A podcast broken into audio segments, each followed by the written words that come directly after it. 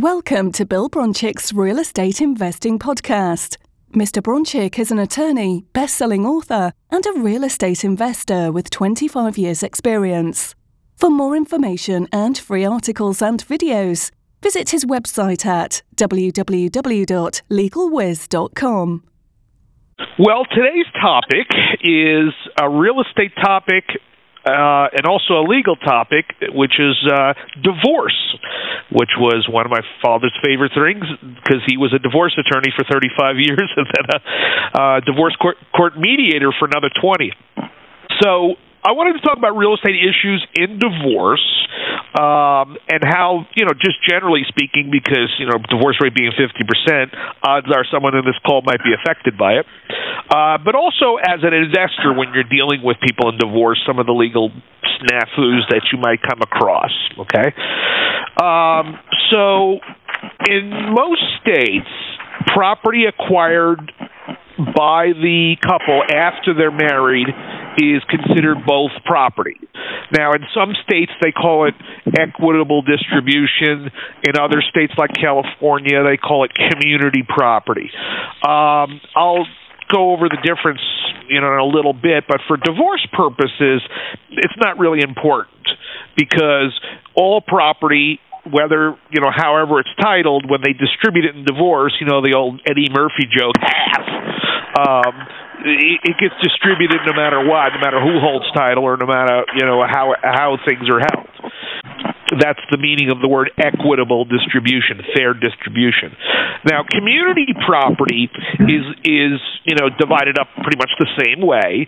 Um, there are certain assets that are not split up in divorce, uh, and then those are things, for example, that are inherited or brought into the marriage before they were married. So let's say you know, person A is ma- is uh, single, has three rental properties, has it in an LLC, um, gets married, and the wife contributes nothing to it.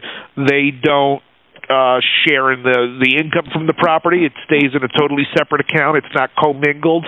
Um, then the value of those properties when they went in would be the property of the husband separate from the equitable distribution. But in most states, the increase in value of those properties may be subject to equitable distribution or community property. Now, community property says no matter how a property is titled, it the other spouse has an interest in the property anyway. So even if it's just in wife's name, the husband has a right to the property. Now, not, in a divorce setting, we already said that it, it gets split up, but a situation where people are separated, for example, and wife is living in the property, husband moved out, they're not divorced yet, um, they're just separated, and the property is in only husband's name. Now, in most states, that's, I mean, excuse me, wife's name. In most states, wife can deed you the property, contract to sell you the property, no problems at all. In community property states, however, you still need the spouse to sign off on that, even though their name is not on title. Now, um, it doesn't matter the mortgage issue, which we'll get to in a bit. In a bit, that's irrelevant to transferring title. So, if husband and wife bought a property together, they both are on the mortgage. Then, in and then uh, pursuant to a separation agreement, uh, husband deeds the property to wife. Wife solely owns it.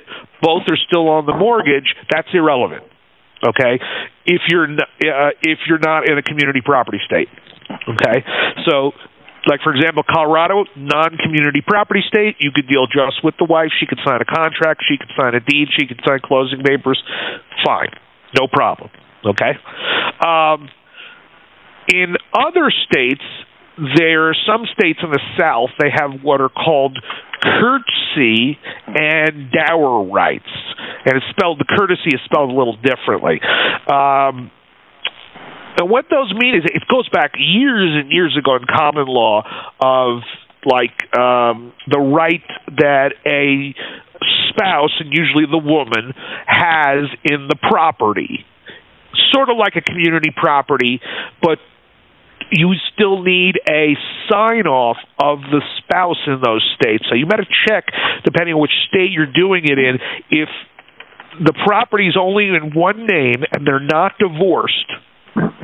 Or they i mean if they're living together separated whatever but they're not divorced check to see whether there's community property dower or curtesy rights that would require a signature of the other spouse to approve the deal. Okay? Uh, the best way to do that if you're not sure is to contact a local title company or attorney and they will tell you. Okay? Or go Google, you know, your local, let's say your Tennessee, which I would bet has dower and curtesy rights. Uh, you could Google that and find a title company website, and they'll explain to you whether that's required or not. Okay, so to sum up, uh, in divorce, uh, it's either equitable distribution or community property, but again, it really doesn't matter. It's a split up. Uh, but when you're buying from someone who's separated but not divorced, and you're in a community property state or one that has dower curtesy rights, you've got to get something signed by the other spouse. Okay? Um, now, it gets a little tricky when we've got a divorce decree. So, for example, um, let's say that husband and wife got divorced and they, you know, whether it was pursuant to a trial or a settlement, it said, okay, wife gets the house, both are on the mortgage. Wife gets the house, so husband is ordered to deed it over to wife. And within five years, wife has to refi or sell the house or pay off the mortgage, somehow get the husband off the mortgage. Okay? So you approach the uh, wife uh, in year three, and you want to buy that property from the wife who's solely on title. It's not community property. There's no dower curtesy rights. Do we need the husband's permission? What do you think? Don't know. Yes. Don't know? Anyone take a guess? I said no. Yes. The answer is no. No. Because the mortgage and the title are two different things. Remember? The husband and wife were originally on title and originally on the mortgage. Okay? The mortgage is a liability to the bank. Husband deeded it to wife. There's no community property, or it wouldn't matter anyway because once they're divorced, community property and dower curtesy rights are irrelevant.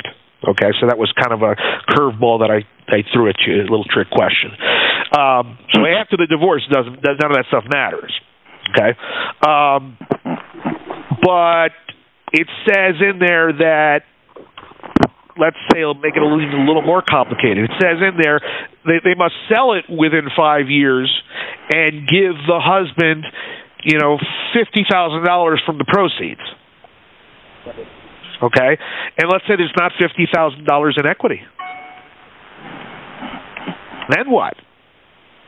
It gets tricky, right? Do we need court approval?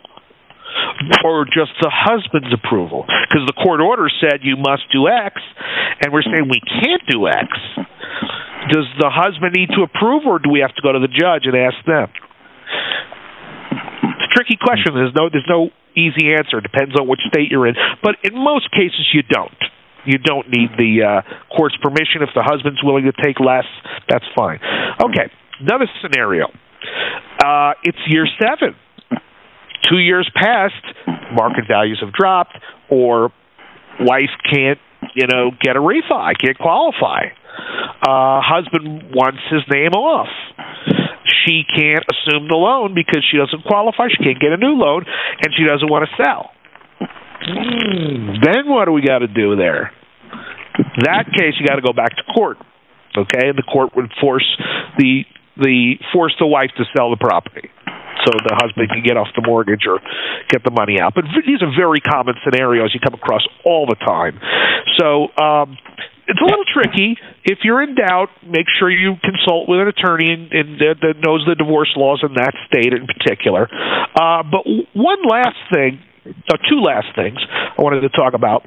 One was um, related to that scenario with the both people on the mortgage.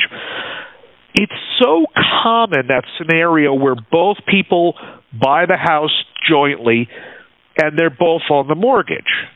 And then let's say the court says, well, uh, husband's going to deed it to the wife, and then wife gets to keep the property and then you know refi or sell or whatever, pay it off, and get husband off the loan within five years. Okay. Well, what if the wife stops making payments? What happens to a husband's credit? Uh, what happens if it goes into foreclosure? Who's liable? Both. But if the wife doesn't have any money and the husband moved on and he has money or did well, he would be liable. So if you're going to do a scenario like that, and this is not really an investor scenario, this is more of a personal scenario, um, you should have something against the property, a lien recorded against the property, like a deed of trust or a mortgage. Okay? And even if it's a note for a dollar, like a dollar mortgage, doesn't matter. But that mortgage agreement says if you default on the first mortgage in front of me, because it's a second, obviously, I have the right to foreclose. So what would happen in that case is husband. If wife stopped making payments, could step in, keep it current, and then foreclose the property and get it back. Hmm. Does that make sense? Does everyone follow that? Yeah. Otherwise, in most, in 99% of cases, the one spouse will deed it outright to the other spouse with no protection and the spouse that gets the property doesn't make the payments goes into foreclosure and screws up the credit and potentially has liability for the deficiency. And it's so stupid. Divorce attorneys routinely do this because they don't know anything about real estate law. So if you are ever in that situation or you have a friend who's in that situation, make sure if they're deeding it away, they get some recourse like a like a mortgage recorded or or something some way to get the property back uh so they don't get, you know, hit with the problems of the spouse that got the property and can't make the payments. Okay. Bill, can I ask a question real quick? Yeah, shoot if the husband is still on the note and the wife stops making payments, is he responsible right. for making payments if he's got money? Correct. So that and gets it'll, really it'll bad. affect his credit. Yeah, it, it'll affect his credit. And if it gets foreclosed, it'll really affect his credit. And if the house is upside down in in equity, and then there's a deficiency judgment, they can go after him. Wow. So it's amazing that 99% of divorces do this. That is nuts. Now, we do this as investors. We buy properties subject to were probated, right? We do that all the time. And it's funny because people go, well, that's not legal. You can't take over someone's mortgage if you're not all the time, blah, blah, blah, blah. What, is, what do people do in divorce every day of the week? Two people on a mortgage? one D. Even let's say husband and wife. Husband is on title solely. Husband has the mortgage in his name, but pursuant to the divorce, deeds it to her. He's still on the mortgage. She's on the title. What exactly do they do? A subject to transfer. Yeah. Exactly what he did. And the husband is SOL if she doesn't pay. Now, I hope you women listening don't think I'm picking on you, and because it can happen the other way around just as easily, just as easily. Okay. Um, the last thing I wanted to talk about, which relates to this a little bit, uh, is what we call nuptial agreements. There's two kinds of nuptial agreements. There's pre and post. Pre, you've heard of, a premarital or pre-nuptial agreement.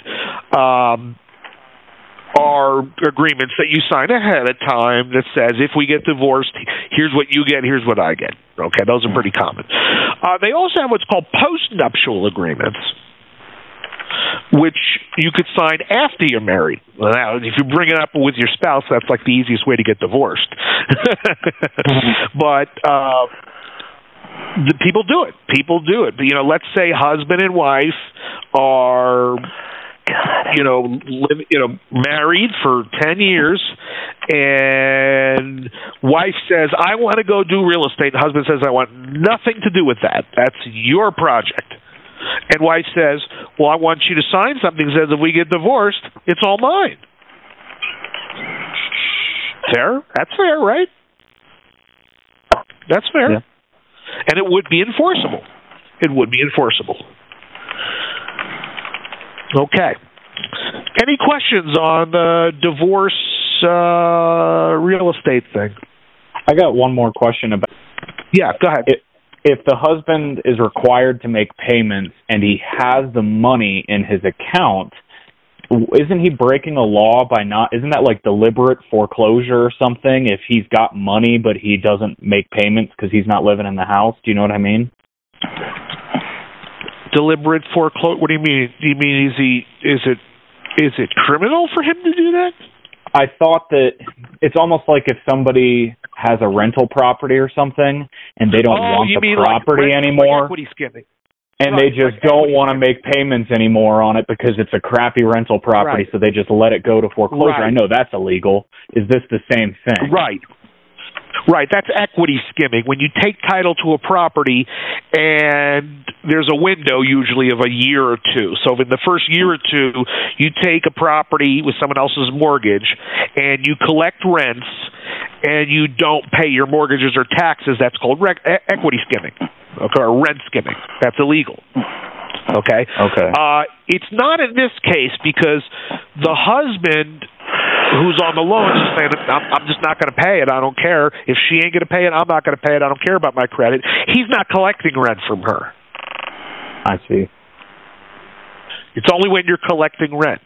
So if, let's say, you're a uh, a landlord, and it's by the way, this only applies to someone else's mortgage. So if you buy a property and, and your name's on the mortgage, and after a year you say, you know, what, I'm just not going to pay the mortgage. I'm just going to collect rent, and for the next six months until they foreclose, I'm just going to collect rent and not pay. That's legal. oh okay Shouldn't wow be. Shouldn't be, but it is. Um, now the bank can get uh, uh, a receiver appointed and, and and collect those rents directly, but they they rarely do.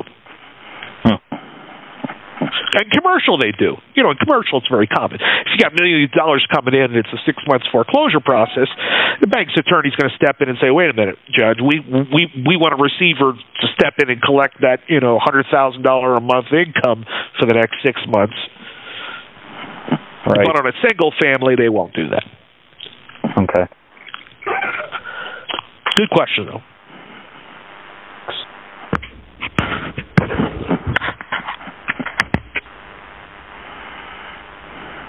Okay. Uh, by the way, I'm not a divorce attorney or an expert just because my dad was. Um, I know the basics as as they apply to uh, real estate. But um, if anyone calls me after the call or emails me after the call and says they want advice about their divorce, I can't help, can't help you there. I'll refer you to somebody else.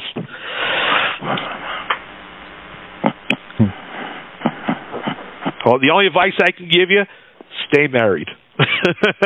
yeah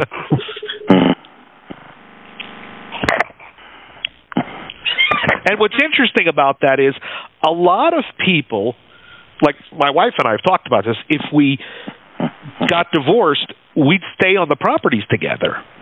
Because although may, she may just not like me anymore, she may still trust me as a businessman. You know what I mean? So that's very common, where a husband and wife, let's say they own three LLCs and there's a total of 10 properties and it's all shared, right? Um, you know, in some scenario, the the the spouse, one spouse may say, "I want everything forced and sold so I can get my half," uh, and might be a better idea to say, "Let her ride." You know, "I just give me my share every month, yeah and that's what I would probably recommend for most of you if you were, uh, you know, married together. Unless you you needed a ton of cash uh, out of the deal, it would be to stay on the they you know keep it going you know keep let it ride you may even remarry and have your ex-husband or ex-wife managing the properties in fact i've got clients who invest their iras together in real estate because they know and trust each other in the business. Even they don't really like each other on as a romantic sense, but they trust each other in that thing. And what's great is when you're divorced, you're not disqualified parties as to each other, so you can you know borrow from your wife's ex-wife's IRA and vice versa. So if you, by the way, if you ever have that trouble uh, of you know your IRA and your spouse's IRA and you you know that's it's, it's disqualified party issues, just get divorced. That's all. You know, you still live together on paper. You know, that was a joke. Funny. A bad one. Thank you for listening to Bill Bronchick's Real Estate Investing Podcast. For more information and free articles and videos, visit his website at www.legalwiz.com.